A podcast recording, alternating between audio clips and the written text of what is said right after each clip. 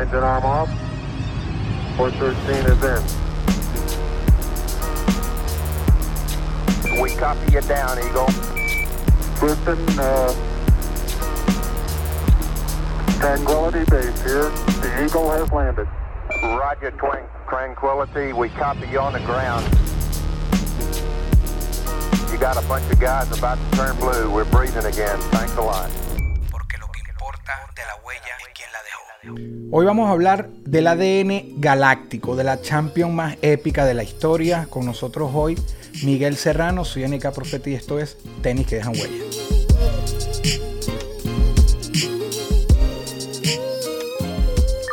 El siguiente episodio de Tenis que dejan huella es presentado por Entregas RS. Realiza tus envíos desde Miami, Orlando y Dallas a toda Venezuela. Además puedes registrar un casillero totalmente gratis en entregasrs.com. Entregas RS. Cumplimos, no competimos. Hermano, nos vestimos de gala hoy con, con Miguel Serrano en la casa. ¿Cómo estás? Ah, muy bien, muchas gracias. Gracias por invitarme. Encantado de la vida. Y si es para hablar del Real Madrid, va mucho mejor, ¿no? Sí, vamos a hablar un poquito en general también del mundo fútbol, pero, pero eh, eh, se va a centrar esto en, en la Champions tan épica, ¿no? Sí, sí. Que comienza con, con- con- con la derrota esa con el Sheriff. Nos convertimos, que soy madridista, eh, en un meme de momento y tal. ¿Y eh. quién lo iba a pensar, no? Mm. Lo que pasa es que ese partido, eh, si te das cuenta, es un, es un partido rarísimo. Porque es, Es un partido de 30 llegadas al área, 30 y pico llegadas al área del Real Madrid. Eso es un partido que de 10 pierdes medio. O sea, que no pierdes ni uno, ¿no? Y el Madrid perdió ese día. Eh, es un partido de esos que se, se pueden perder más allá de que, claro, si en el mundo en el que vivimos, pues lo, el- la- la- que es la cultura del meme, pues no te perdona, ¿no? Y más si es el Real- es que además, fíjate lo que era, el Real Madrid, rey de reyes, de la competición, de la historia y todo, contra un equipo que ya el nombre ya era gracioso, el de Sheriff, parecía que llevaba un policía ahí a jugar a- al, al Bernabéu. Y, y es que le, le- David Y en contra- el Bernabéu. Y el Bernabéu. Pero David contra Goliat, el pequeño contra el grande. Además, el, el- se puede decir, el cabrón del jugador Claro. que hizo el gol, hizo El gol de su vida. el gol de su vida. El gol de su vida. Sí, sí. ¿No? Y, y dices, pero es que además llegaron tres veces y metieron tres goles. Fue 2-1, ¿no? Al final metieron tres goles. Sí, porque pero- uno se anuló. Pero eso lo puede aplicar, nos lo podrían aplicar en contra, por ejemplo, este año. Que nos enfrentaban Sí. y llegaban y llegaban Sí. y llegaban y llegamos a una punta y se acabó. Sí, sí, sí, sí. Pam, pam, se acabó. Sí, a ver, lo que pasa Pero es que. obviamente son un equipo sin... tra- O sea, si- yo no lo conocía, con todo respeto. No, yo tampoco. Ah, ok. El país lo conoces tras Nitria, yo tampoco. Pues es que es un, es un país que, Sí, sí. que, que ellos, eh, o sea, eh, que no está ni reconocido en muchos lados. Ellos dicen que son, ¿de dónde era? De, de Georgia, ¿no? Estaban como independizados de, de, de Georgia. Eh, en fin, lo que ocurrió ahí fue un accidente. Pero si te das cuenta, no peligraba la clasificación. O sea, el Madrid podía tener accidente porque ya había, ya había ganado el, el partido contra el Inter eh, en, ahí en Italia. Y además era un Madrid que daba buenas sensaciones. Sí. O sea, que no era el- Ese mismo día, de con otras, esa de de- otras a pesar de la derrota, dio buenas sensaciones Sí, sí, ese día, sí. Aunque veníamos de dos Champions que se habían complicado al final. La anterior también se complicó, que casi que... Y al final se quedó de primero de grupo. Esta también, que se habían complicado. Sí, lo- las fases de La grupos. fase de grupos. Entonces decíamos, a ver si la vamos a cagar otra vez en otra fase de grupos, Sí. ¿no? Pero bueno, luego el equipo dio, pues eso. También esa derrota llegó en un momento en el que una semana, creo que unos días antes, unos días después, se perdió contra el Español en Liga y el Madrid iba con muy bien pie en la Liga, pero como que dos partidos de repente perdidos, los dos diferentes, ¿eh? Porque en el partido de Liga contra el Español de Barcelona se perdió y se mereció perder porque no, no se jugó bien, pero contra el, el Sheriff en casa se jugó bien, se llegó al área, o sea, que eran, eran dos partidos diferentes y si te das cuenta han sido, ha sido el tramo de la temporada del Real Madrid en el que más dudas generó, porque el resto, el resto del equipo, más allá de sufrir efectivamente en París, que se sufrió, se sufrió en Manchester, se ha sufrido en muchos sitios, Sí. incluso el tropiezo con el Barça en casa, que eso es una cosa que como madridista me jodió, porque caramba, o sea, los Fanáticos del Barcelona, aquí también algo vamos a hablar de ustedes. Y... Claro, claro. Les vamos a dar su minuto, no su minutito de.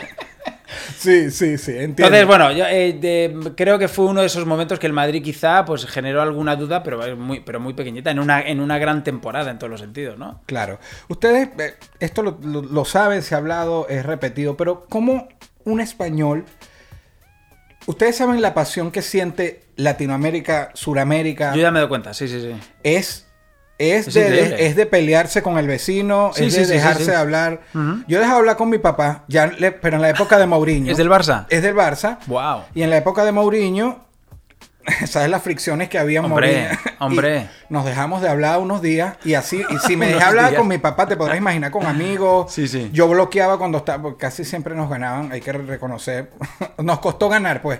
Con Mourinho después vino una racha que no perdía empates, pero eran Claro. juegos justos. Pero el 6 a 2, hubo momentos que yo tuve que bloquear a todo el mundo. Nah, sí. Ah, imagínate yo, fue terrible. O sea, lo que pasa es que en, en aquella ocasión hubo que hacer un trabajo de, de, bueno, ya, o sea, ya hay, hay que parar esto. O sea, se te está inundando la casa, tenías que poner ahí, tenías que... A mí me parece que como- Mou lo hizo bien. Sí, porque si te das cuenta, eh, Mourinho llega al Real Madrid, o sea, el Madrid intenta combatir a aquel Barça con un entrenador de juego bonito también, ¿no? Este Pellegrini, ¿no? Venga, vamos a tratar de... Y encima viene Cristiano, viene Benzema, y viene Kaká, y vamos a tratar... No, eh, aquel Barça era una máquina, funcionaba muy Sí. bien, con unos automatismos tremendos, ¿no? Eh, y un equipo además con un Messi espectacular, que para mí es el mejor Messi de todos. ¿eh? Sí. O sea, Messi lleva sin estar a aquel nivel 10 años. ¿vale? Aquel nivel de Messi 2010, 2011, 2012 fue tremendo. Y a partir de ahí, salvo 2015 que gana la Champions, luego Messi entiendo yo que siempre creo yo, ¿eh? siempre Cristiano ha estado por encima. Pero bueno, entonces era un gran equipo y el Madrid, tra- el Madrid trata de combatir, de, de- de combatir aquello y eh, con las mismas armas que el Barça. No, no funcionó. A Pellegrini lo echan, llega Mourinho. Es que yo me acuerdo que el tiki-taka y después que el taca-taca empezaron a buscar cosas como que el Madrid también tratando de. era Bueno, pero porque el. Madrid tenía, tenía también buenos, buenos jugadores. Sí. Ok, pero bueno, al final lo que se, lo que se hizo fue, eh, oye, vamos, vamos a hacerlo de otra manera. o sea, de- de- A la de- mala, pero. Un poco a la ma- o sea, un poco como diciendo, oye, eh, venga, el, el- el anticristo. O sea, vamos, vamos a. Mourinho era un poco el anticristo. Y además Mourinho llega y dice, "A- a- ¿y este, este buenismo por qué? ¿No? Este buenismo de no, de no quejarnos de cómo gana esta gente, porque el Barça es verdad que encadenó eh, victorias eh, tanto en Europa como en España con unas con unos eh, actuaciones ¿Por, arbitrales. ¿Por qué, Obrevó? ¿Por qué? Porque Obrevó, porque Stark, de Blecker. El año del sextete, a mí me va a doler siempre lo del Stanford Bridge, porque Hombre, fue ese pero año. fue una vergüenza, Por claro. eso, y fue ese año, el Claro. año que, que tanto se habla, el sextete, sextete fue. Pero ¿no consideras tú que Europa, quitando los fanáticos del Madrid y el Chelsea, Europa habló, el mundo del fútbol necesitaba que ese Barça ganara? ¿No crees tú que tenían el mundo por intereses? No hablo de por... por les necesitaba demasiado que ese equipo se terminara de coronar. ¿No crees tú que por ahí Bueno, vino por- un Obrevó y unas cosas raras? Bueno, es que vamos a ver, es que la- aquella actuación, yo las dos actuaciones más, lament- la- más lamentables y sospechosas que he visto en el mundo del fútbol a nivel europeo clubes, porque bueno, en mundiales he visto cosas, mira, ayer el otro día se cumplieron 20 años de lo que le hicieron a España en el Mundial de Corea y también de Italia, y también a Italia, que fue tremendo, y a Portugal. Corea, ¿no? Pero eso es un mundial. Eh, a nivel clubes las dos actuaciones más vergonzosas que he visto en mi vida ha sido lo de Obrevó en Stamford Bridge y lo de Aitekin en el Camp Nou, con el Paris Saint Germain.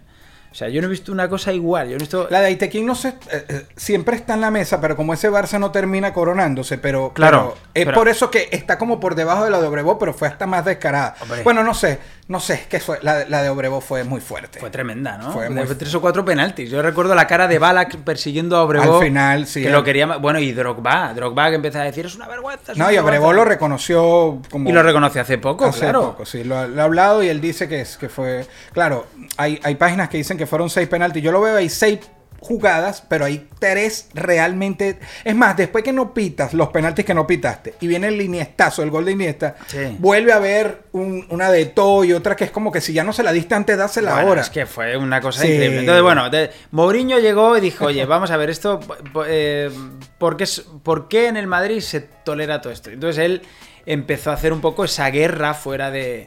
Mourinho hizo dos guerras, una dentro del campo, que es eh, analizar al Barça y ver cómo se le puede ganar. Te ganan 5-0, o te acuerdas en el Camp Nou, en noviembre, octubre, noviembre de 2010, y dice, bueno, tengo aquí unos meses, no para ganarles la liga, que no dio tiempo, pero sí para ganarles la Copa del Rey en Valencia en, en abril de 2011, se la gana bien, en un partido que luego Xavi Alonso comentaría, el que era medio centro de Real Madrid, dijo, mira, nos comimos la cabeza durante meses para saber cómo le ganamos a este Barça. Él recuperó un poco el orgullo de los jugadores. el- Bueno, y aparte, aparte del orgullo, o sea, de cosas extra cancha, ¿no? El orgullo, hacer un poquito el trabajo ese de, de, de- de- de- pues, también de encabronar a los jugadores, o sea, de, ver al Barça, porque además era una época en la que a la selección española le iba muy bien y digamos que los que iban a la selección española, los, espa- los españoles, Casillas, Xavi Alonso y tal, Mourinho consiguió, en cierta forma, porque claro, había te- tenía que haber algún sacrificado en este caso, ¿no? Y era la selección española, era eh, ver a los, aunque fuesen sus compañeros de selección, verlos como enemigos, ¿no? Sí. Entonces, bueno, él generó ese ambiente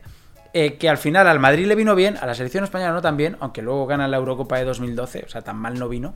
Pero eh, Mourinho lo que quiso hacer fue eh, este, ganar por las buenas o por las malas, ¿no? Sí. Y, y bueno, y devolvió ese orgullo al Real Madrid, que ahora se mofan de él diciendo aquello de eh, que de las semifinales de Champions no se acuerda nadie o de las Copas del Rey no se acuerda nadie. Pero si no es por el paso de Sí, Mourinho pero por el Real Madrid, de los octavos que teníamos Exacto. rato, nos sacó de 10 los años octavos en y los octavos. a semis. No, 10, eran como 8 años en octavos de Sí. final, ¿no? Una, una Sí. vergüenza. El Madrid no podía estar ahí, ¿no? Ajá. Nos llamamos Tenis que dejan huella. Hoy es un programa especial, vamos a hablar más de Ah, fútbol. vale, vale. Pero hay un par de preguntitas de, de- de- de cuestión con el calzado, pero lo que importa de la huella es que la dejó. Así que lo que importa aquí es, es el legado, tu huella. Que ¿Tienes gusto por, por los zapatos deportivos o algo? ¿Es algo que Sabes te- que tampoco soy ahí muy eh, especialmente. No, no, no, no, no te roba el sueño? No, quizá cuando era más joven sí, pero ahora, ahora no tanto. Con, tal de que sean cómodos y, y bueno, y para hacer deporte, lógicamente, yo hago deporte todos los días y tal, que, que sean zapatillas que llamamos en España para, para correr, que sean de runners.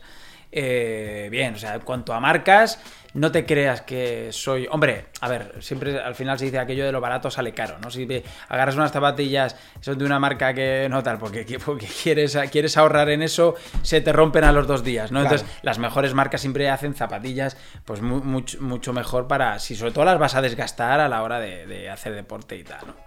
¿Y al- algún zapato cuando estabas así joven que tú decías lo deseo de lo que sea, a lo mejor de un futbolista o de, o de ciclismo, de algo Mira. que tú decías, "Ugh, querías tanto uno? ¿Alguna vez soñaste con algún modelo de zapato en específico? ¿Lo tuviste? ¿Alguna vez soñaste con hacer crecer tus números en YouTube, en Spotify? Están inscritos en ASCAP, el Corillo. El Corillo In. Ahora sí, háblame ese zapato.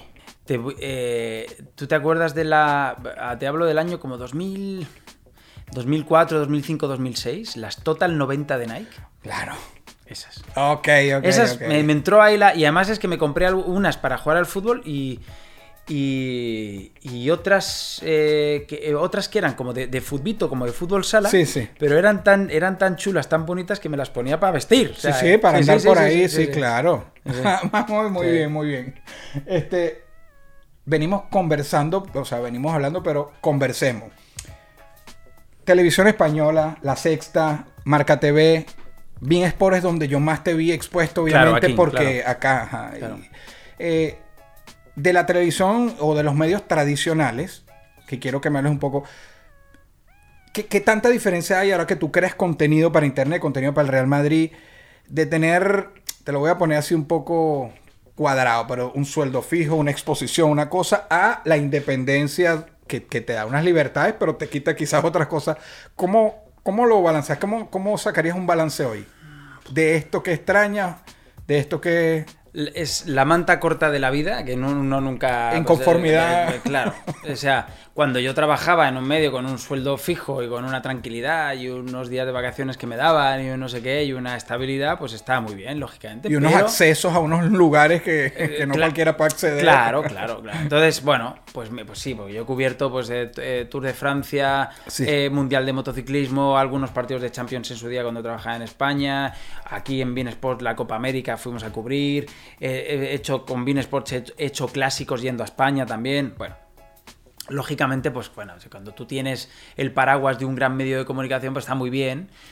Pero, pero hay un valor que ahí siem- eh, no, no- no puedes, di- digamos, hay, hay, bueno, estás, tampoco voy a decirlo así, ¿no? estás como un poco enjaulado en cuanto a la libertad de expresión. O sea, hay muchas cosas que no puedes decir. Claro. Eh, y luego, además, pues tienes también unos, horarios y, una- y unas cosas que hay que cumplir, naturalmente, como, no puede ser de otra manera, ¿no? Pero no solo eso. eh, luego también hay, hay una serie de cosas que. eh, que también cuartan un poco tu libertad y yo nunca he tenido problema con la mayoría de mis compañeros y la mayoría de mis jefes, ¿no? Pero siempre cuando trabajas en un sitio así, en esta profesión, por desgracia, hay, por desgracia, tío, yo es que nunca lo he podido entender. Yo siempre, está mal hablar de uno mismo, bien, pero vamos, yo siempre he estado muy seguro de mí mismo y de cómo comunico y de cómo cuento las cosas y tal, de hacia dónde yo quería ir y lo que quería hacer y tal, y yo jamás... Esto, claro, esto es una cosa que dice mucha gente. No, yo no piso al de al lado, yo no voy por encima, yo no soy mala persona, ¿no? Pero vamos, yo hablo de mí, yo sé lo que he hecho en mi carrera, yo jamás he intentado por, por, por llegar a una posición o algo eh, darle un codazo al de al lado. Más bien todo lo contrario. O sea, oye, tú, tú eres El mi quítate tú para ponerme yo. Exactamente, tú eres mi compañero y tal. Y, jamás, y nadie creo que podrá decir que jamás yo hice, fui así, ¿no? Pero claro, que tú seas así no quiere decir que te encuentres a gente que no, que no, que se- que no sea así, ¿no? Claro. Entonces, eh, bueno, ¿qué te voy a contar, no? Eh, eh, me ha dado mucha rabia que al, al estar en este tipo de, en este tipo de, de medios eh, tengas gente que bueno, trate de alguna manera de por sus por sus este, complejos, por sus carencias, porque vea que por qué este triunfa y yo no, por qué este hace esta cosa y yo no, pues siempre hay gente que te pone trabas en, en- en el camino, ¿no? Y, y eso es lo peor que me he encontrado en los medios. Eso y, y que en uno no pueda expresarse al 100% como le gustaría. Ahora bien, ahora bien, eso es lo malo. Lo bueno, todo lo que te he dicho antes, ¿no? O sea, poder acceder a todo, tal, y perdón, Claro. poder acceder a todo y tal, ¿no? Y, y bueno, y tener ese paraguas de un medio. Claro, ¿qué pasa? Y esa estabilidad económica. ¿Qué pasa? Que ahora creo contenido yo solo, ¿no? Entonces, ahora sí que puedo decir lo que me dé la gana, ya no tengo al de al lado que me quiere joder, porque aquí esto es meritocracia pura, tú sabes que estás en esto también, tú te Claro. creas tu contenido y entonces es muy rico, muy bonito poder tener esa libertad de expresión y al mismo tiempo pues ser más individualista en ese sentido y que si tu contenido es bueno la gente te va a seguir Claro. y luego otra cosa, que es que tienes mucho más feedback con, eh, con la gente. Es que cuando yo trabajaba en Bean Sports, sí, sé que me veía mucha gente, pero no tenía ese feedback, no tenía ese, ese- esa comunicación diaria. Y hoy en día, que estoy en Twitch, que estoy en YouTube, un montón de comentarios, un montón de gente en directo preguntándome, yo contestando, hago vídeos en Bueno, gracias a eso uno puede tener acceso, ¿sabes? Mira, Claro, hola, te presento. claro, claro. Sí, antes Entonces, era- sí. eso está muy bien, lo que pasa Claro. es que, bueno, el- el- el- en, la, en la otra cuestión, pues el tema económico, pues claro, es una cosa que muchas veces le digo a mi mujer, es que si no hago yo hoy el segundo o tercer vídeo del día, pues no, no, no cobro, o sea. Sí, entonces eso, pues es una, es una carrera por tener más o menos una estabilidad, pero, pero bueno, es meritocracia pura, lo cual también está muy bien. O sea, tú, oye, si quieres, si quieres vivir de esto, tienes que hacer buen contenido y tienes que estar muy presente y muy persistente y todo eso, ¿no? Yo como fanático del Madrid sufrí mucho de ESPN en, en Latinoamérica. Yo. Sí. En- cuando yo estaba en Venezuela veía los juegos del Madrid por ESPN en algún momento, porque después se los quitaron y eso, pero en el principio, Ya desde entonces, ¿no? sí, era insoportable. ¿Qué pasa? Joder. Ya estaba Messi, Messi, Ah. ya, o sea, desde Ronaldinho para acá. Y yo entiendo que er- muchos locutores eran argentinos y otros amaban a Messi, entonces jalan para el jugador de, de la- de uno de Sudamérica. Yo jalo para Juan Arango si me tocara jalar para un venezolano, Sí. es para el mío. Pero si soy del Madrid, tú puedes tener ahí mm, a Cristo jugando y yo voy a apoyar a los jugadores del Madrid.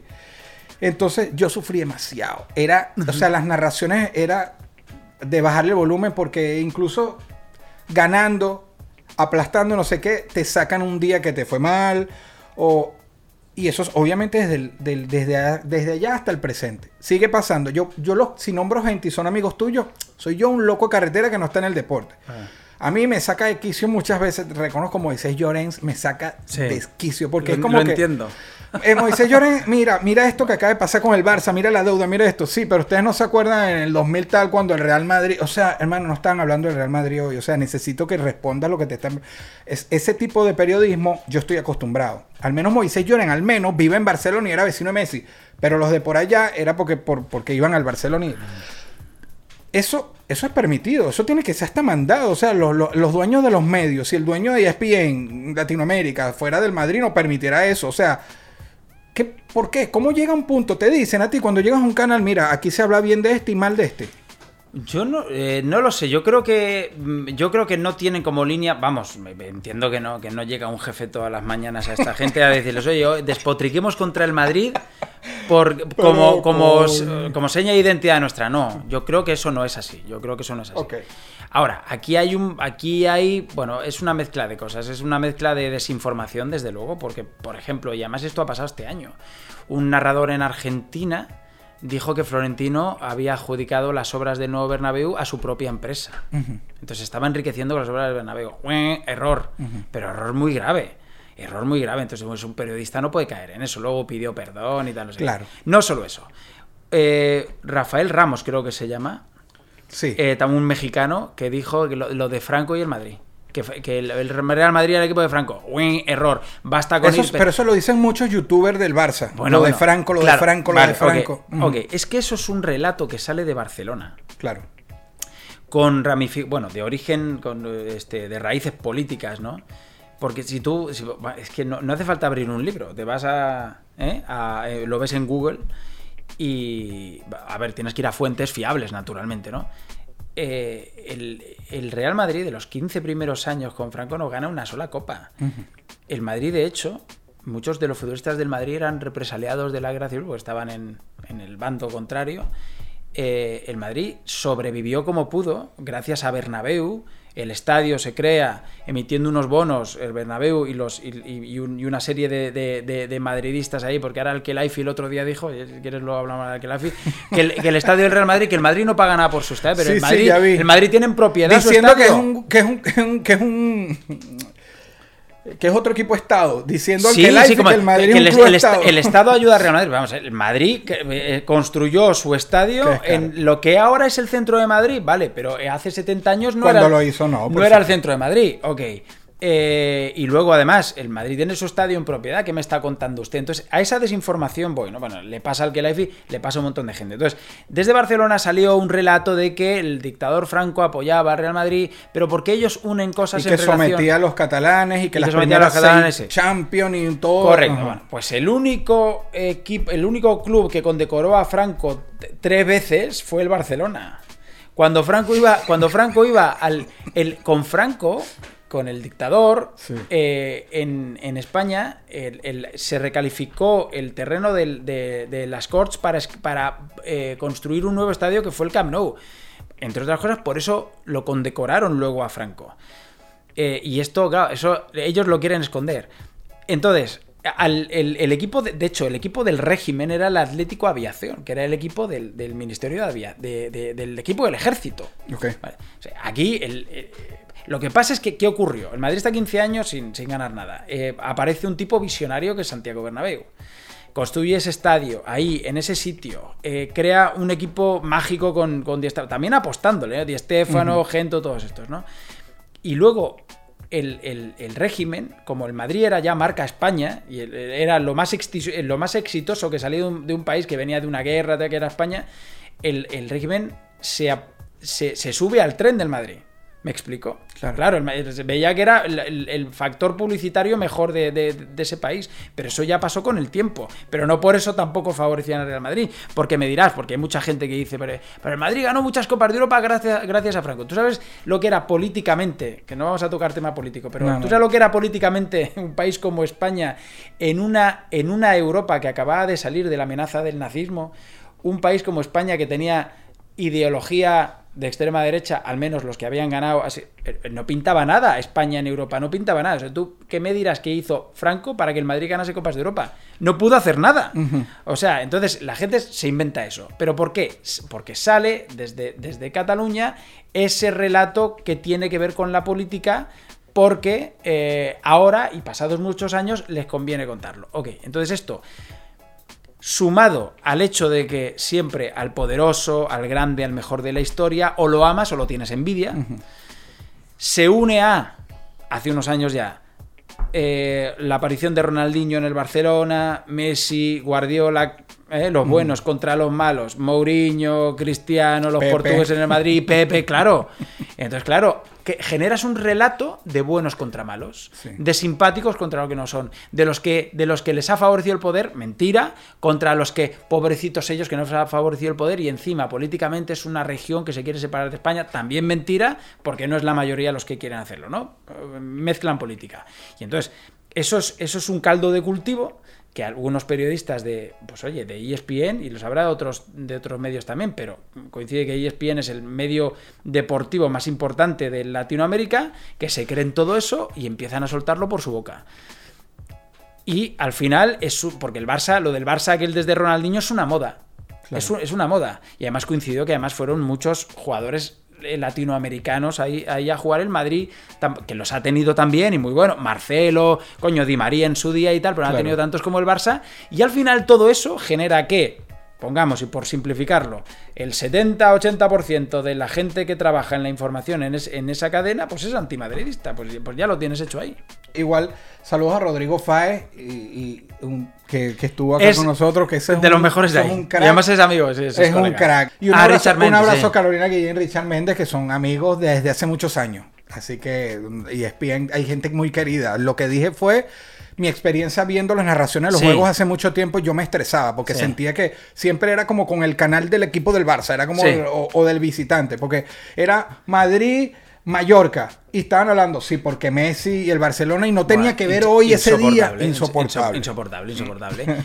Eh, pero por eso, porque vamos a ver, el, el Barça ha sido una moda y el Madrid es la historia, ¿no? Cuando salieron los audios de Florentino, a mí me molestó como los medios afines, chiringuitos estos, lo taparon.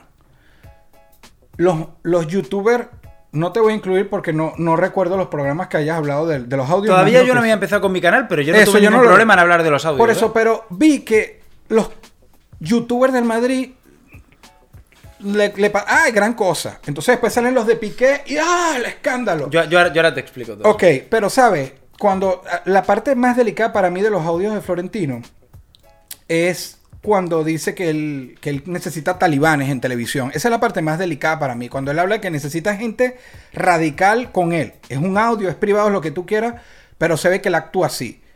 Entonces, yo soy del Real Madrid, yo no soy de Florentino. Y sé que Florentino es el mejor presidente que ha tenido el Madrid. Pero soy del Real Madrid y a, y a mí me parece el déspota. No, no, me- no, no es que me caiga muy bien. Yo, Leo, aquí, yo. Entonces, cuando salieron los audios, yo quería que el madridista, sí, sí, la cagó, diga tal y tal, y después siga. Pero no como que haga como que no está pasando nada porque está pasando. Se sabe que Pedrerol es, Pedrerol es amigo de él. ¿Por qué lo datea a él? ¿Por qué visita su programa? ¿Por qué lo acepta? Mira, ok. te cuento. Desde la ignorancia te hablo yo todo Vale, el vale, tiempo, ¿ok? Yo conozco a Pedrerol desde el año 99, 23 años, ¿eh? 23 años. Eh, que le imité un programa que yo tenía de radio, en una radio taller donde yo trabajaba ahí en Villalba, de la de la- el pueblo de Madrid donde yo crecí. Y él se portó muy bien y vino y, este y, lo entrevisté, ¿no? Como tú me estás entrevistando y a mí, ¿no? Eh, él, años más tarde, mm, me habló de su proyecto del chiringuito, ¿vale? Y él empieza en una cadena, in- Intereconomía, que, que era una cadena de televisión. Él tuvo antes Punto Pelota, ¿no? Otro programa. Sí, ¿no? él trabajaba en un, en un programa de radio que se llamaba Punto Radio, Ok. eh, cadena de radio. Eh, y hacía un programa de por la noche, como ahora es el partidazo de Cope, como está también el larguero de la cadena Ser, él tenía ese programa en Punto Radio. Ok, Y él quería hacer un programa de televisión, un show, como es el que hace, ¿no? Te aseguro, vamos, por cómo él quiso hacerlo, cómo él lo consiguió hacer, y cómo él empieza en una cadena como Intereconomía, que era una cadena de televisión que prácticamente no, no- no- no se veía, no era de las importantes en España. Vamos, no lo sé a ciencia cierta porque no lo sé, pero la sensación a mí muy fuerte que me da es que a, a- Pedrerol no lo puso Florentino ahí. Otra cosa es que luego, como, como Pedrerol ha hecho crecer mucho y muy bien el, el show que tiene, se ha hecho muy famoso y tal y cual, pues naturalmente eh, los líderes de opinión, la gente con poder, pues Le interesa estar. le interesa estar con los líderes de opinión porque genera, pero es que eso lo haríamos cualquiera. O sea, si- ok. Entonces, yo hace poco en mi, en mi canal de YouTube he criticado que Florentino otro día fuese al, al chiringuito porque no creo que es un sitio donde el presidente del Real Madrid tenga que ir a explicar nada. Ni lo de la Superliga hace un año, Ah, que ni eso esto. salió muy mal, yo, yo dije que no. Que la, la política de comunicación del Real, del Real Madrid a mí no, no me, no, no me parecía bien. Creo que el, el presidente Florentino, si no habla para los medios, que hable para Real Madrid Televisión y de ahí se difunda. Entonces no me pareció que fuera, que fuera el chiringuito. Ahora bien, que Pedro lo consigue, perfecto. Que esto es una cosa, y él luego lo comentó en el programa, que eh, le prometió a... mm, hizo una apuesta con Pedro. Le dijo, si ganamos la Champions, voy a tu programa. Entonces tenía que cumplir la apuesta, tenía que cumplir la apuesta y luego además, ¿dónde vas? Donde el tío que se, eh, se porta bien contigo, no, no, no te agredió con el tema... Tic tac. Tic tac. no te agredió con el tema de los audios Sí. y tal, pues entonces bueno, pues ahí Florentino elige. Bien, a mí no me pareció bien que fuese al chiringuito, creo que hay otros escenarios donde poder contar las cosas, pero bueno, ya está, vale. Ok, ahora, tema, tema, tema audios. Yo en su día no tenía el canal yo todavía, ¿no? Eh, iba a empezar al cabo, de, al cabo de unos meses. Me pilló es el verano pasado que me pilló en España. Y, y- estuve en el, en el canal de Iñaki Angulo y ahí hablamos tranquilamente los dos de los audios de Florentino. Entonces yo lo que dije en su día fue... eh, para empezar, sí, sí, es correcto, son audios que son privados. Y, y que... No, es que si salieran las cosas que uno habla por privado. Hombre, a, a todos, a, to- a todos, ¿eh? A todos, vale.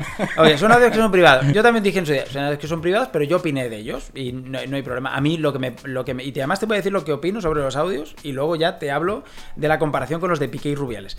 Eh, mm, mucha factura no le pasaron entre los socios, quiere decir que, mu- que muchos socios de Real Madrid están de acuerdo en todo, lo- en todo, en la mayoría de las cosas que se o, decían en los o- audios. o tenían pánico que también los hayan grabado y. No, no, no, porque los socios al final, o sea, la opinión pública al final machaca a alguien si no le gusta algo. Y sin Claro. embargo, aquí los socios aficionados de Real Madrid, ¿sabes por qué? Primero, porque igual estaban muy de, de- de acuerdo en muchas cosas de las que decía, punto número uno, y pu- punto número dos. Porque además hay un valor aquí que es, que es muy poderoso, y es que Florentino Pérez es el mejor gestor que ha tenido el Real Madrid, después de Bernabéu o a la altura de Bernabéu, en la vida del club. y, y bien que un club que hemos pasado la pandemia como lo hemos pasado con beneficios todavía, ¿no? Eh, el, el club está bien gestionado económicamente y tal. Y ahora lo del estadio, que yo fui de los que lo criticaba Claro. en mi casa. No hemos firmado a nadie por el estadio. Pero mira ahora lo que El representa. club está muy ese- bien llevado. Entonces, el socio eso lo valora. Luego, y luego pasa que, pues eso, está muy de acuerdo. Yo en algunas cosas de las que decía en los audios est- estoy de acuerdo. Pero a mí lo que no me gustó es eh, eh, algunas, al- algunos calificativos, ¿no? Hacia algunos personajes. Aun teniendo razón en algunas cosas. Eh, pero claro, es que calificativos, si nos grabasen a todos en. Sí, sí, sí, ¿eh? Saldríamos todos. Ok. Vale. Entonces, eso, eso por un lado. Eh, ah, lo que decías, que hubo una, una, una de las cosas que dijo fue eh, polémica en el sentido de que quería como talibanes en su a favor del Real Madrid. Bueno, es que, es que, es que yo aquí, aquí me parece, tam- o sea, yo estoy de acuerdo con Florentino en, lo que decía y te voy a explicar por qué. Tú has hablado de Moisés Llorens en ESPN. Sí. Vale. Cualquier periodista que siga la información del Atlético de Madrid o del Barça, y ya no digamos, del Valencia, del Sevilla, del Villarreal, o sea, de- he ido de más a menos, ¿vale? Cualquiera de estos, en cualquier radio o televisión o medio escrito, eh, sobre todo en España, hablo de España, son el del Atlético de Madrid, del Atlético de Madrid. Abiertamente, ¿eh? El del Barça, del Barça. Mira, Moisés Llorens. A ver, en ESPN, ¿quién sigue la información del, del, del Barça? Moisés Llorens. ¿Quién hace el inalámbrico abajo y quién sigue la información del Real Madrid en la mayoría de los casos? Martin Einstein. ¿Martin Einstein es del Madrid? No. ¿Moisés Llorens del Barça? Sí. Vale. Rodrigo Fáez, que es un encanto de tío, me cae muy bien. Sí. No es del Madrid, Rodrigo Fáez tampoco, y habla mucho del Real Madrid. Los que hablan del Barça en ESPN, el que habla del Barça en la SER, en la COPE, abiertamente el Barça. Los que hacen esa información del Real Madrid, alguno habrá, pero la mayoría no lo son. Mario Cortegana no es del Real Madrid, el que está en marca. Sí, sí, Eh, eh, Sergio Quirante, un chaval que está en cuatro, o sea, mm, no- no, tampoco es del Real Madrid. O sea, en muchos medios que yo sigo de España, principalmente, el que sigue la información del Real Madrid no es abiertamente Real Madrid y sí pasa con Atlético en Barça y ya no digamos Sevilla, Valencia, que además son equipos, ok. Bueno, pues entonces lo, lo que dijo Florentino, aparte, Florentino tiene, Tiene un contexto, sí. Florentino tiene enfrentado a, a Marca, al diario As, desde hace mucho tiempo. Desde hace mucho tiempo. Entonces, lo que dijo Florentino en aquel entonces. Pero además ¿por qué es si hace muchos años. como del Madrid? Necesito gente favora- favorable a mí en los medios. Pero es que eso Florentino lo verbalizó y se lo grabaron de forma clandestina. Se lo grabaron, pero eso lo dicen todos. Claro, pero políticos, imagínate, Vamos. imagínate que los audios fueran de la porta. O sea, está claro que todos los canales del Real Madrid y YouTube estarían dándole palo. Bueno, y, lo- lo- los canales del Barça no dijeron esto de Florentino. No, sigue hablando que Mr. Seitan se va a molestar contigo. Sí, sí, sí. Eh, lo que pasó con los audios de, de- de Rubiales y Piqué es que aquí implican más cosas, quiero decir. El- el- los audios de, de Florentino al final eran opiniones personales, o sea... Sí. Ok. Eh, quizá lo, más polémico era lo que necesitaba gente a favor en los medios, ¿vale? Pero es que a la vista está, si es que a eso voy. Florentino dice, necesito a gente a favor en los medios. Pero es que tú ahora vas a los medios, eh, cu- cualquiera lo diría, si tú dices, ¿Y dónde dejas a Roncero? no, sí, pero, pero cualquiera diría, si tú vas ahora a Marca Jazz, ¿tú crees que Marca Jazz es la voz de Florentino? No. ¿Tú crees que.? No. Haces un repaso. Pero lo fueron, por- ¿qué pasó? Hace muchos años Tampoco- As era como tam- del Madrid. Tampoco lo fueron. Que hablen del Madrid no quiere decir que sean del Madrid. ok. Tampoco lo fueron. Entonces, si hay gente que por esos audios a Florentino están, le están acusando de comprar a los medios de comunicación, echa una ojeada, escúchate las radios, mírate las teles, le dan caña a Florentino, o sea, no son, no son pro Florentino. Entonces, si, eh, es, que, es que está claro, si Florentino dice eso, y efectivamente tú hoy haces una radiografía en los medios de comunicación, coño, es que son todos de Florentino, que parece un dictador Florentino. Sí. Pero no es el caso. Que es lo que parece al contrario. Que no es el caso. No es el caso. Si comparas estos audios con los de Piqué y Rubiales y todo lo que está pasando Ahí hay con conflictos de Federación, intereses, es ahí que hay cosas cosas. muy gordas que tienen que ver con una institución Con como Ruby, Ruby. con Rubi y Gary, que tiene que ver con una institución como la Federación Española de Fútbol, Qué fuerte, que es una es un es un órgano que antes era público, ahora no, aunque mm, no me quiero equivocar tampoco aquí, maneja dinero público y tiene tiene al- bueno, tanto es así que el con- que el Consejo Superior de Deportes del, que depende del Gobierno de España podría decidir en un momento dado si la cosa se pone más fea y tal sobre el futuro del presidente de la Federación, o sea que es un órgano que tiene también implicaciones con, con organismos públicos. O sea, es, es una información que a pesar de que se consiguiese de la manera que se consiguió con audios privados y tal, pero es una información, y de hecho ha habido una sentencia ahora en un juzgado que quería la Federación Española que no, saque- no sacasen más audios, y dijo una juez, una jueza creo que fue, no, no, no, no, es que estos audios son de interés público. Los de Florentino no eran de interés público.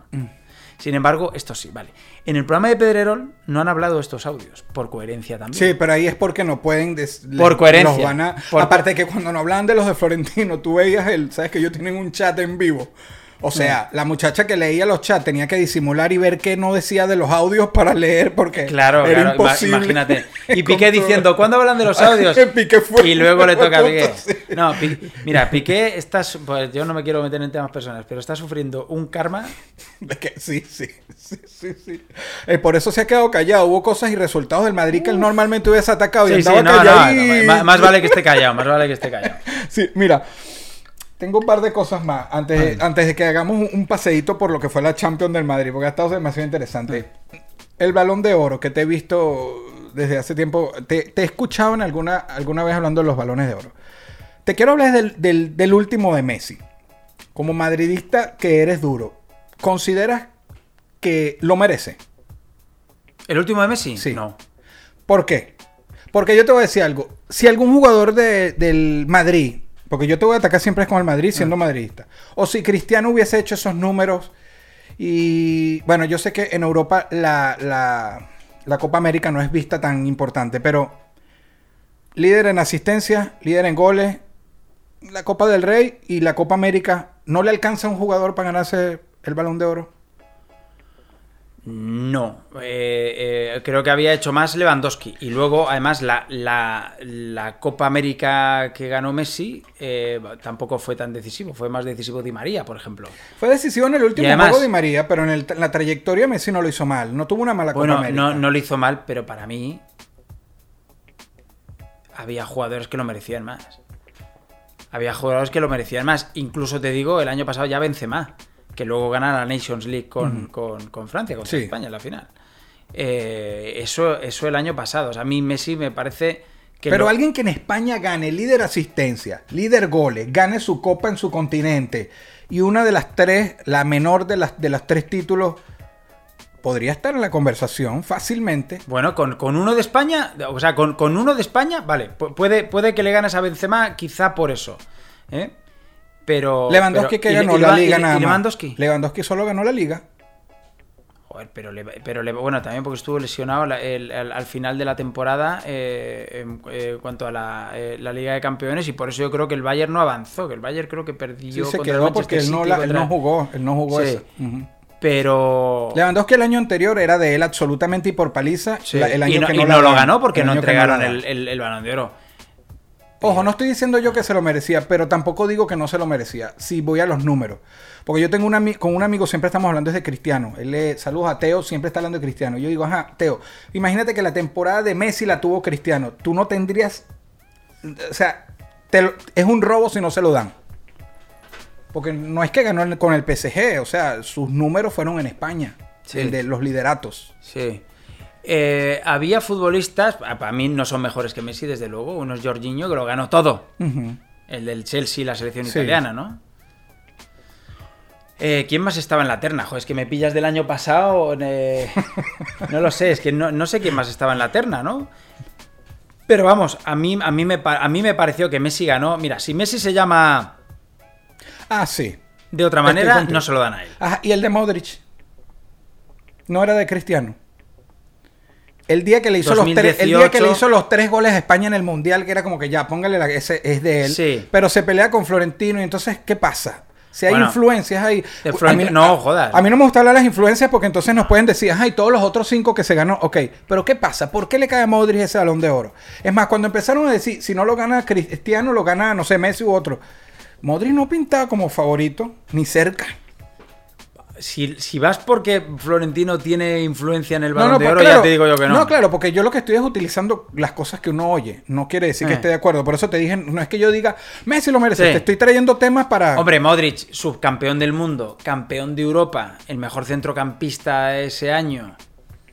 Eh, Sí, sí, es que sí lo merece. Lo que pasa es que veníamos muy acostumbrados con los dos nombres estos. Es que Pero Cristiano era de claro, Cristiano. había ganado la Champions, Sí. no había sido decisivo en la final, Pero en, pero en el pero resto sí que del había torneo estado sí. bien en el resto del torneo con, el con el- la chilena que hizo contra la Juve, Claro. etcétera. Pero es verdad que con Portugal se queda en octavos de final del mundial. Pero el día que le creo en fase de grupo lo los que- tres goles a, le- a España era como Sí. que Dios mío, ya. ¿Qué más? Y en la fase de grupos creo que hizo dos más o uno más. Pero es un partido en una fase de grupos de un mundial. Sí, bueno, no deja de luego- ser luego eso. ya contra Uruguay pierde, ¿no? En los octavos de final. Sí. Entonces, eso, si Cristiano avanza un poquito más y llega a unas semis, lo gana Cristiano. Pero igual fue impactante. Cuando dijeron Modric, yo creo que hasta Modric está en su casa. ¿Qué? bueno, está bien, está bien, está bien. Este, mm, antes de irnos a, a esto, eh, a mí me gustó mucho una historia que tú subiste en tu canal, que invito a todos a que vayan al canal de, de Miguel. De un hater, que tú tenías un hater, tenías un hater, sí, un sí. hater, un hater, un hater, que todo lo que ponías él estaba ahí, que te provocaba bloquearlo, pero lo dejaba. y lo sigue haciendo, ¿eh? Pero no, después que se consiguieron. sí, sí. Bueno, pero él, él- tú contaste en tu historia que después se consiguieron, te terminó haciendo un favor para estacionar el carro en una playa, una cosa así. y se tomaron fotos y él mandó saludos y eso. Y, y que pasa mucho lo que uno dice con los haters, que te los tropiezas después. En la Eh. música pasa mucho y te pueden pedir una foto, por decirte. Este, pero no es para llevarte ese, ese- Pero en serio, ahora me dejaste si siguió, se volvió a convertir en un hater tuyo. No, o sea, él lo que le, lo que le, o sea, él Lo me, dijo ese día, ah, que me gusta joder y tal, no sé Ok. qué". entonces, te voy a seguir poniendo cosas, y yo, dale, dale, dale. Bueno, para que no te olvides que es él, pues él es tu Eh, hater. Exacto. Entonces Tu yo ahora pongo cualquier cosa y él me lo pone, a veces le contesto, otras veces no, pero bueno, como ya he conocido a la persona, pues sé que lo hace por joder y... Ok, ok. Está bien. Eh, esto que voy a hablar ahorita, soy yo el único que se hace responsable de esta palabra porque habla de colegas tuyos que, incluso considero que pueden ser amigos tuyos. Yo, después de viejo, ya yo, yo tengo 40 años casi. Yo no pensé en esta altura de la vida que Oye, yo... me pues yo soy más viejo que tú, ¿eh? No, pero bueno, esa es como una expresión. ya que después de 35 para allá, ya Sí. Y que los youtubers estos, Ibai, y todos estos son gente tan jovencita Sí, que por eso es que yo... sí, sí. Em, me convertí en hater de alguien y me costó aceptarlo. O sea, esto Sí. es como, esto como voy a. Estoy suscrito a su canal. Sí. doy like muchas veces. No doy dislike, pero doy like cuando. Entonces no serás tan hater, ¿no? Pero sí, sí soy. O Sí, sea, me hace, me hace ¿Quién? molestar. Iñaki Angulo. Hostia. No, por eso te digo, yo soy el único responsable. Lo sigo desde hace mucho. Hoy vi un video de él, hoy vi un video tuyo, pero es mi día a día. Mientras me hago el desayuno o algo, pongo un video de Iñaki, uno tuyo, uno de Ramón. Porque sus formas son talibanes para mí. es, es de este estilo. es- a lo mejor es como Moisés un poco más mal hablado a la hora de que algo no le gusta, lo suelta como él lo piensa. Bueno, es Sí. YouTube, tiene esa libertad. Pues son amigos, por lo visto, muy Sí, se llevan bien. Eso yo no lo entiendo. eso, eso para mí no lo entiendo, pero esas cosas. Uno no conoce a la persona. Uno ve también esto. Puede ser un personaje o una forma de hacerlo. Sí, sí. A mí me afecta un poco como él lo hace. Como te digo, esto no es ni para que me apoyes nada, sino que yo estoy dando, hablando un poco de esto, los, los seres aire. Que cuando un jugador no le gusta, se expresa de ese jugador de unas formas como si. Como si el jugador es el que está haciendo ese tipo de campañas para que lo apoyen, etcétera, porque eh, que este es hijo de no sé quién y tenía influencias y por eso juega en el Madrid. Ese tipo de cosas a mí me- no me gustan. Entonces, si tú le dices que eso no te parece, tú no eres de Madrid o... Es, es- a eso voy. Hace falta también esa- porque cuando yo me. El, el Barça me hace molestar con algo, yo espero que Iñaki vaya y los reviente, ¿no? Pero cuando quiero ver algo del Madrid y, y revienta a mis propios jugadores, es como que las formas no me gustan. Pero si estás de acuerdo con esas formas tan agresivas, bien sea Iñaki porque lo puse de ejemplo, o, o, o a lo mejor los contrarios, Seitán, algunas formas a veces no son como muy agresivas. Yo no consigo eso contigo, incluso hasta cuando mentas la madre, eso es lo que te traté de decir cuando nos saludamos. Tienes una clase distinta. Y yo me identifiqué, por eso llegué a tu canal y es como que estoy cómodo. Y hay otros canales, no los voy a nombrar porque no, no quiero tampoco enemistar a nadie, pero que siento que no son, que son disfraces, tanto del Barça como del Madrid. No les creo, no les creo. Ramón Álvarez de Mon me encanta, eh, he tenido la oportunidad de hablar con él, etcétera. ¿Hace falta esas agresividades o crees que se le puede bajar dos? ¿No crees que se cierre el mismo muchas puertas? Yo alguna vez que he escuchado, bueno, para empezar, soy amigo de Iñaki. Sí, yo te he visto, fuiste un- a su casa. Iñaki es un fenómeno y fue el que Por me. eso la- te digo, hablo por mí. Claro, claro. Eh, Fue, eh, fue el que me dio ese empujoncito para, para sa- saltar a este ruedo de, de- de YouTube y tal. Y además, algo que siempre he valorado mucho de él, y se lo he dicho, y yo siempre lo llevo por bandera, y siempre que hablo de Iñaki es lo primero que digo, y es que eh, él es tan bueno y se sabe tan bueno, que es una cosa que me gustan mucho. Lo, lo enlazo con lo que te he dicho antes de los medios de comunicación, ¿verdad? O sea, esos compañeros que esos compañeros que, que, pff, los hay muchos, ¿no? Que están acomplejados y que no quieren que no quieren que el de al lado triunfe y entonces entienden que todo es una guerra. Hasta compañeros de la, de la misma radio, la misma televisión, la- el, el mismo periódico, ¿no? Que dice, coño, somos compañeros, ¿no? Entonces, eh, como yo ese tipo de, de- de personajes y de compañeros em, a mí me han hecho a mí me han hecho daño en mi, en mi profesión porque Claro. eh, porque me, me han hecho ver esa parte ne- negativa de este negocio. Coño, en cuanto te encuentras con alguien que es lo contrario, que se sabe tan bueno, que él va por su camino y te ayuda, cuando él puede, o sea, él me, me- me lanza a mí para meterme en YouTube y él sabe que yo puedo ser su competencia. porque, Claro. ¿eh?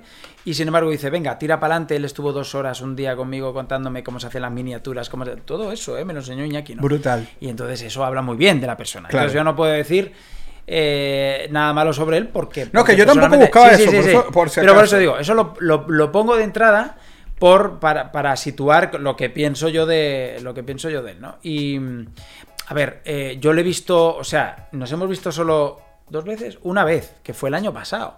Pero muchas veces. Que fue hemos cuando hablado- estuviste en su casa. Claro, muchas Mm. veces hemos hablado por teléfono. En Bean Sports yo le daba paso infinidad de veces, que ahí lo, ahí lo conocí.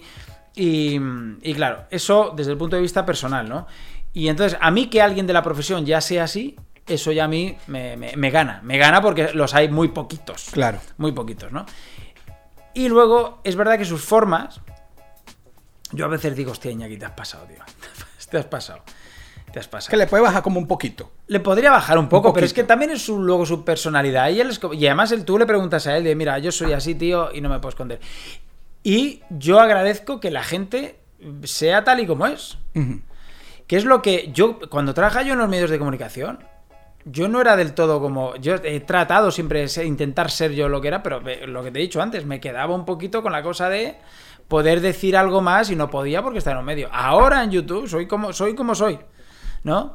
Y con mis cosas buenas y mis cosas malas. A mí también se me puede reprochar, oye, pues mira, pues hablas mucho de tu anterior, o lo que estoy diciendo aquí, lo de los compañeros. Pero es que es una cosa que me ha jodido mucho en mi vida. Entiendo. Los compañeros, los mediocres, los acomplejados, la gente que te mira así de, oye, tú haz, o sea, haz tu trabajo, haz tu chamba, tira tú para adelante, déjame a mí en paz, que yo, no, que yo a ti no te hago nada. Claro. ¿Vale? Y entonces es, es lo que siempre me ha jodido los compañeros. Que haya gente que me pueda decir, pues hablas mucho de eso, Miguel. Bueno, y sí, ¿y qué? Ya está. Bueno, pues Iñaki. eh, pues ti- tiene también su estilo, ¿no? Y yo sé que hay mucha gente que dice, joder, es que vas muy desobrado y tal y cual. Pero es No, que no, pero es que mira, él es una persona que, es, que es tan bueno que, que se permite ese lujo de ir desobrado. No, es que la parte sobrada se la puedo yo. Es cuando a veces términos que ya para mí sobrepasan como eh, faltan el respeto que para mí son innecesarios con jugadores. Pero eso es cosa mía. Saludos a Iñaki. ¿Cómo me cataloga- catalogarías? ¿Qué, ¿Qué tipo de hate sería yo de él que estoy suscrito y le doy like? Pero, Bueno. pero me hace... me- yo, eh, mi esposa sabe a veces... tip- O sea, yo digo mis cosas. Un, hate- un hater constructivo. Un hater constructivo. Sí, porque me da buena información y, y Claro. la- las partes que me gustan, me gustan, ¿sabes? Pero.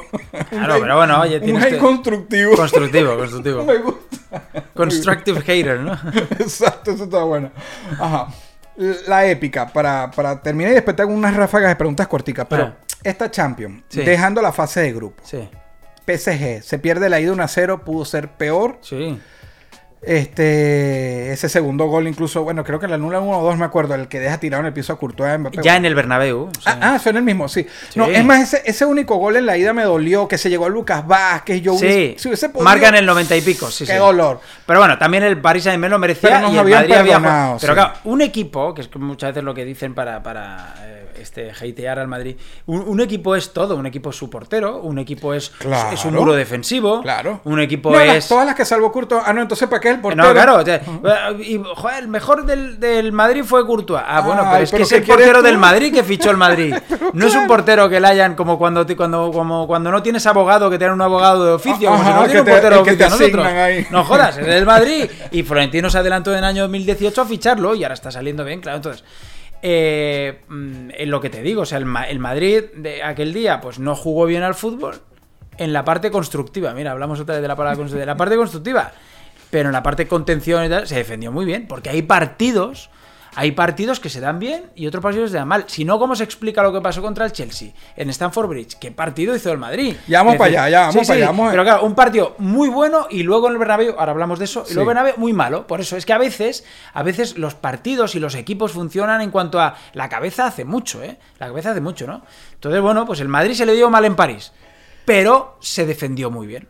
Claro, y eso le dejó vivo. Le dejó vivo. Es que es muy importante eso, que un equipo... Y el Madrid siempre desde, desde Zidane repitiendo una frase que es de fútbol, eh, que sabe sufrir, sabe aguantar, Exacto. sabe Y sufrir. eso no lo hace cualquier equipo. No, no, los equipos se derrumban. Los... Oye, el Ma- se nos derrumbaron los tres.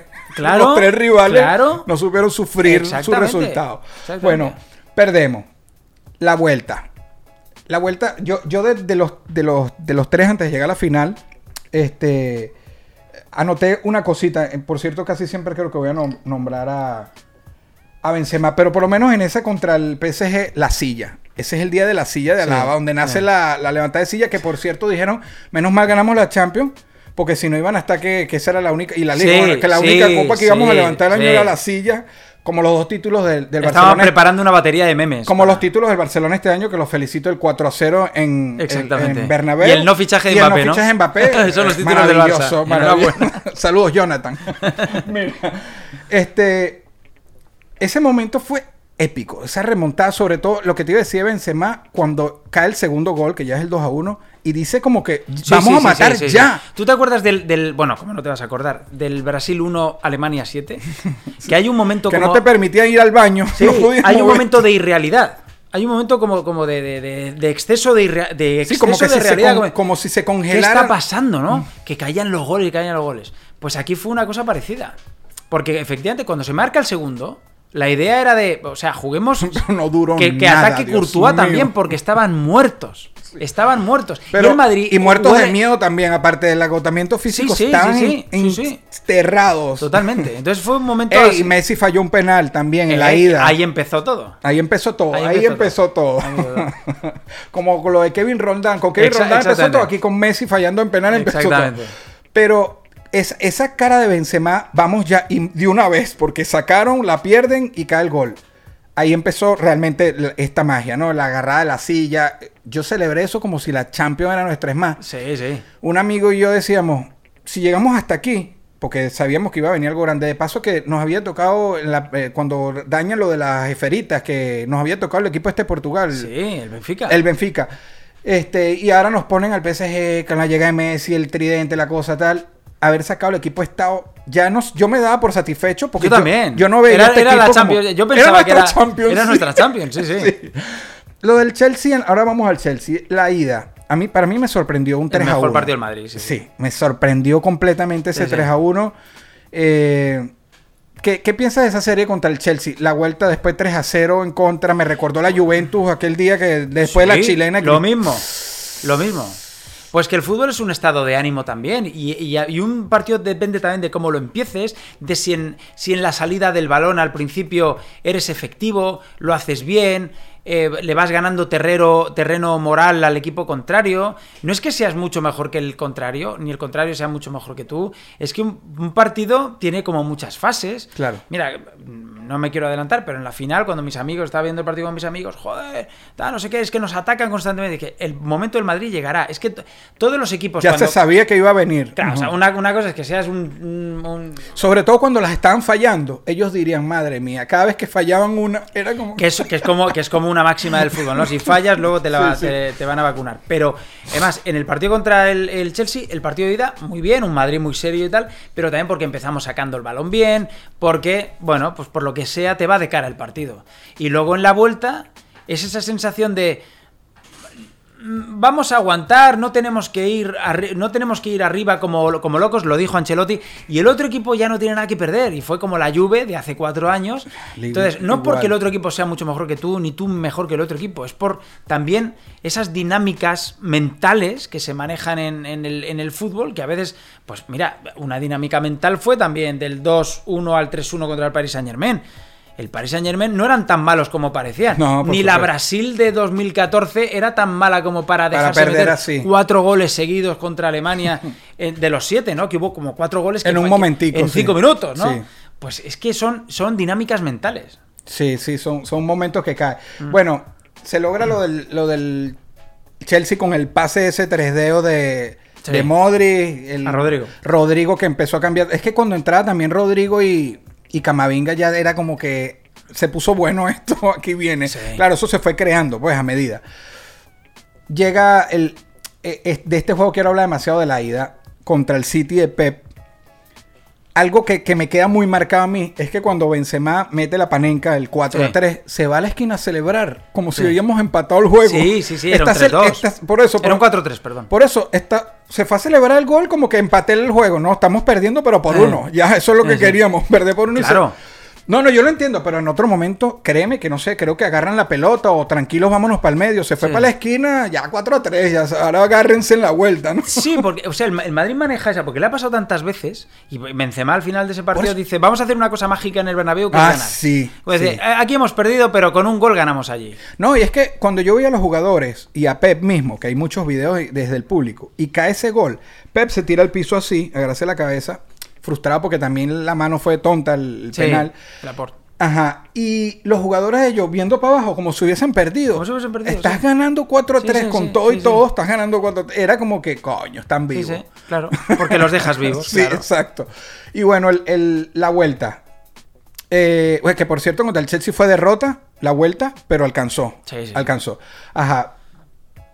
Eh, ¿qué, qué te deja esa vuelta contra Pep en casa? Que, Bueno, que por fin, que por fin. por fin a, a Guardiola se le gana bien en el Bernabéu, porque es verdad que es- era un Se le entrenador... hicieron seis goles a Guardiola. Seis goles Sí, al pero es que además, en el Bernabéu, donde Guardiola, si no me equivoco, no había perdido. 9 y 0. No había perdido. Increíble. ¿eh? Sí. O sea, el Guardiola contra el Madrid había había perdido en, en el Allianz Arena 0-4. Sí, cuando iban a incendiar toda Alemania. Sí, sí, sí, sí, sí. Pero en el Bernabéu no había perdido. Sí. Y dije, bueno, es que se juntaron muchas cosas. Aparte, un momento también de irrealidad que fue del, del, del- del- Ah, del- eh. 0-1 al 2-1. Eh, eh, El, el cabezazo Ah, de Rodrigo increíble. que parecía Pelé, no sé qué parecía ahí. Y de paso, cuando Rodrigo salta, la desvía Asensio. La desvía Asensio. Y con todo eso. Sí, sí. De hecho, yo creo que al desviar la Asensio a Rodrigo tampoco le sale un cabezazo muy directo. Si te das cuenta, entra casi por, no por el medio de la portería, pero entra Sí, pero fue para que. Ederson a lo mejor, si está un poquito más atento, la pueda sacar. Pero Ederson igual estaba, estaba petrificado, o sea, estaban, estaban muertos de miedo los del Manchester City. Porque acababan de decir seis minutos de descuento y todo el Bernabéu.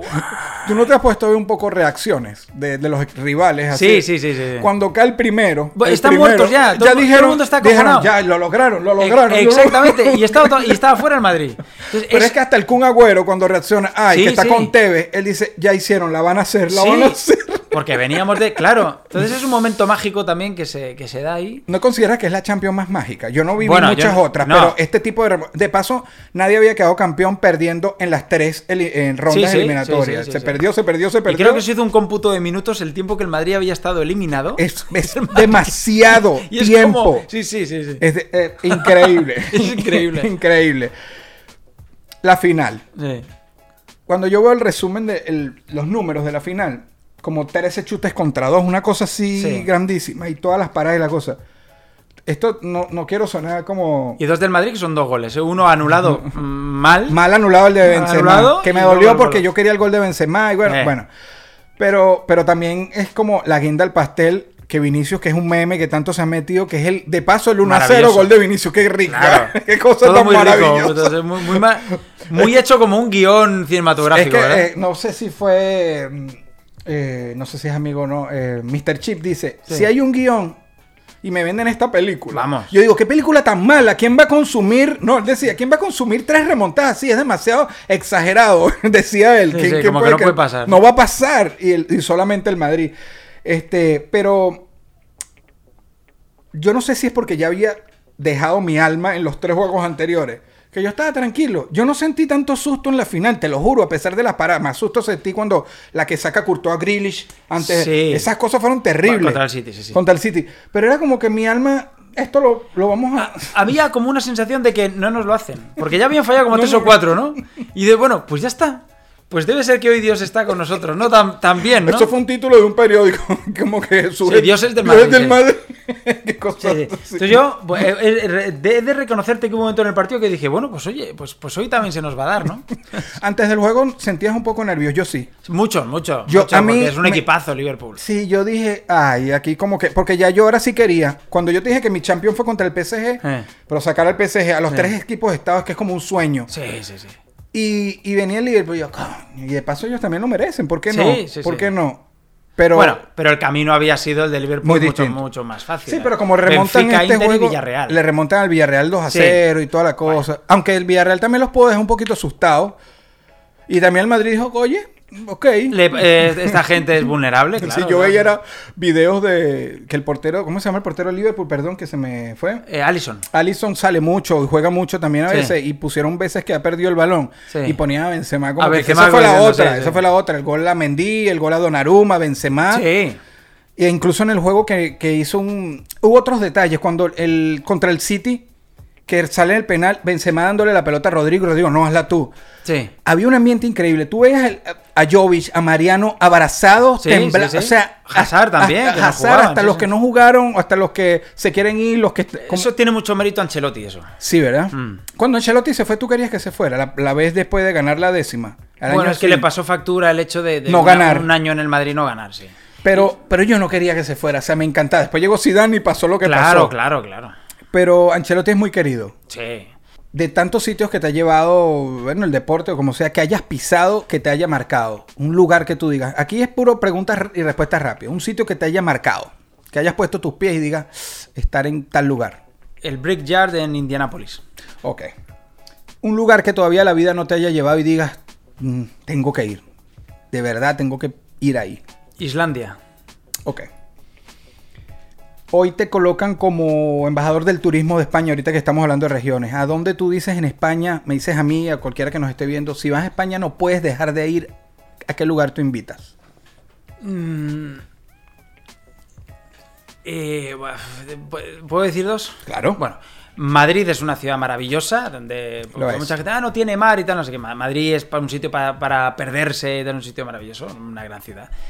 Pero hay, un, hay muchos sitios mágicos en España. Uno de ellos es Granada. Granada es un sitio. Estuve el verano pasado y no había estado todavía. Había estado una vez de paso. Granada. Granada, por ejemplo, en España, sí. Muy bien. Si hay una máquina vintage, una máquina del tiempo vintage, solo para ir al pasado, retro, así, ¿qué época te hubiese gustado, te gustaría ir? No te vas a quedar viviendo allá, pero pudieras ir. O sea, va- vas, ves un rato y te vienes, ¿no? Sí, sí, y puede ser dentro de tu, pro- dentro de tu propio tiempo Sí. o mucho más allá. ¿A, a qué época irías? ¿A qué momento? ¿O ¿A qué, qué época? a- ¿Se puede decir el futuro? No, solo pasado. Vale, vale, te voy a decir el, el sábado cuando toque la Powerball, que son 300 y pico millones, ¿no? Ver, que- Oh. ver cuáles son los números, ¿no? Ver cuáles son los números y volverme, ¿no? Y venirte- apostar y- Oye, pero pues, tienes Sí, que pasar datos bien. si pasa. Exactamente, ¿no? Eh, no, al pasado, mira. eh, joder, me encantaría una época, pero, pero como muy. como un cambio como muy bestia, ¿no? Ir a. Ir a. eh, a Roma o a Grecia. Ok. Roma Eh, o Grecia, ¿no? O sea, que me suelten en el foro romano. imperios, ajá, ok, en el foro romano, allá al, al lado del, colos- del Coliseo también, ¿no? Y decir que me suelten ahí eh, hace dos mil y pico años. Ahorita te sueltas en el, medio, en el medio con un leoncito por ahí. No, se jodido, no. Acá hab- habría que elegir exactamente el sitio, ¿no?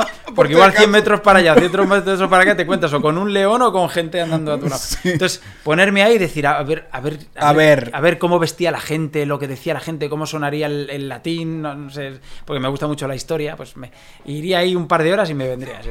Esa está buena, muy buena. Eh, quisiera tu top 5, tu, el tóxico, le digo yo. Youtubers, creadores de contenido del Real Madrid. Me gustaría. O de periodistas, si quieres. Para no enfocarlos en el Real Madrid, puedes meter a los de Madrid, pero periodistas así que están generando contenido por internet que, que te gusten. Dime cinco aleatoriamente. Eh, eh, oh, es que va a ver, yo sigo sobre todo fútbol y luego también sigo eh, ciencia. Ok. Y también algo, algo de economía. O sea, como vivimos en épocas un poquito jodidas. Bueno, entonces dime cinco creadores de contenido. vale, vale. De lo que tú quieras. Eh, uno sería Iñaki Angulo. Claro. Otro sería este. Hay un peruano que se llama Aldo, Ok. que tiene un canal que se llama El Robot de Platón y que genera muy buen contenido científico. Buenísimo. Vale. Marc Vidal, que es un eh, economista muy bueno español que nos está avisando de las cosas que pueden pasar en el futuro. Es un tipo muy, muy informado, que da muchas claves y muy buenas sobre el tema de la economía. Sobre pensamiento político y también historia y eso. em, este. Ahí te lo diré. Jano García se llama, un español. Ok. Te digo porque consumo fútbol, pero también consumo muchas No, cosas. no. Política, economía. Claro. Jano García se llama. Es eh, eh, escritor, eh, economista también, y es, es muy bueno.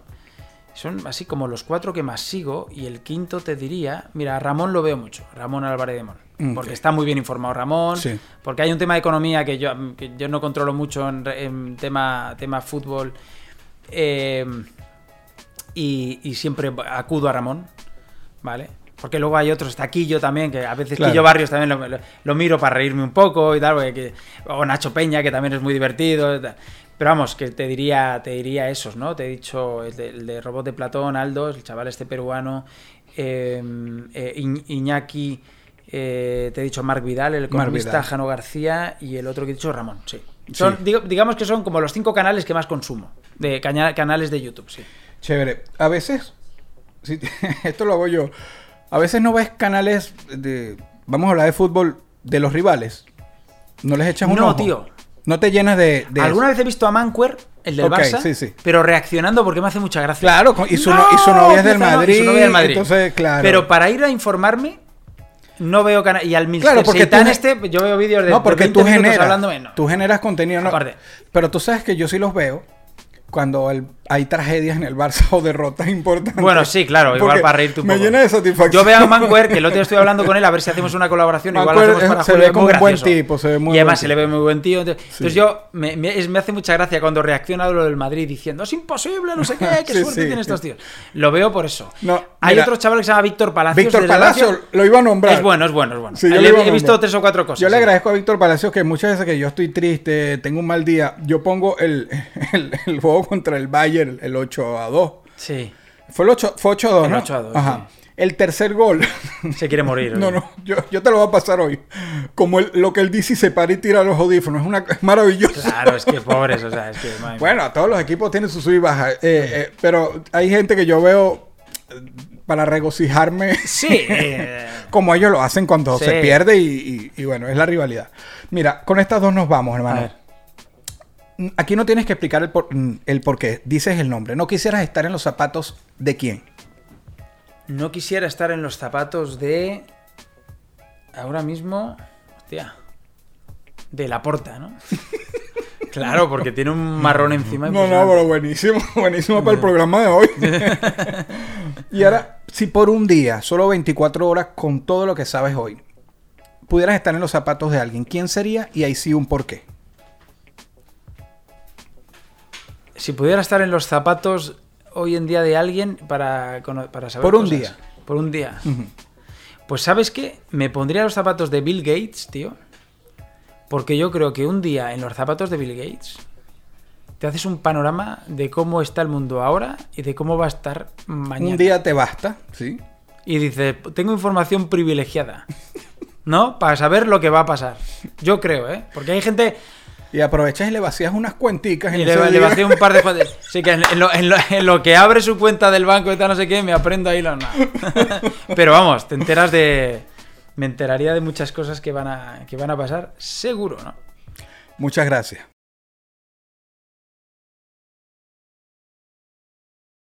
Esto fue una producción, fue una producción. El Corillo Inc. Distribución digital, campañas y crecimiento en YouTube y Spotify. Te inscribimos en Nazca. Trabajo con ellos. Escríbenos. elcorilloin.com. DJ Pijama. Producción ejecutiva. Y para cerrar, este servidor. NK Profeta Under Family. Porque lo que importa de la huella es quien la dejó.